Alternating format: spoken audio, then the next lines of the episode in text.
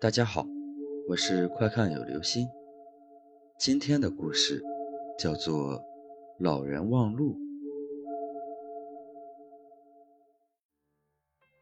这个故事是发生在老家的一件真实事件。村里有一个老者，年龄已经接近百岁，现在来说依然是本村最高寿的老人了。我们都称呼他为。老刘头，老刘头据说小时候家境一般，自然也就基本上没读过书，更不用说识文断字了。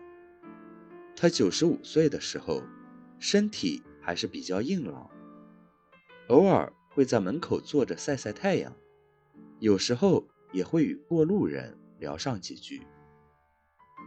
几个月之后，老刘头的家人。发现他变得有些古怪，整日里变得不愿作声，经常的站在院子门口向远方望去，时不时的自言自语几句。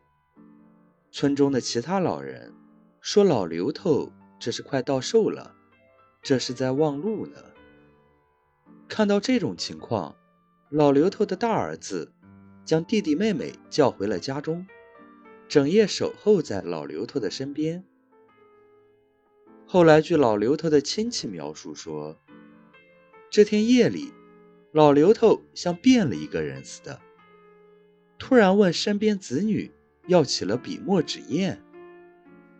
老刘头一边催促，一边小声的说道：“快点给我，我师傅我师兄要来接我了。”也许此时。你会觉得特别搞笑，但是这的的确确是老刘头亲自说的。在老刘头拿起笔墨的时候，他大笔疾挥，写出一幅漂亮的毛笔字。当时在场的人也都傻眼了，因为老刘头根本就不识字，更不用说写什么毛笔字了。可老刘头的的确确就是写出了。一手漂亮的毛笔字，至今大家也都不知道老刘头为什么突然间就会写字了，而且听说写出来的字还很漂亮。在接下来的几天里，老刘头突然间像变得年轻一样，每顿饭大概能吃一碗米饭。一家人看到老刘头这么能吃，也都高兴了起来。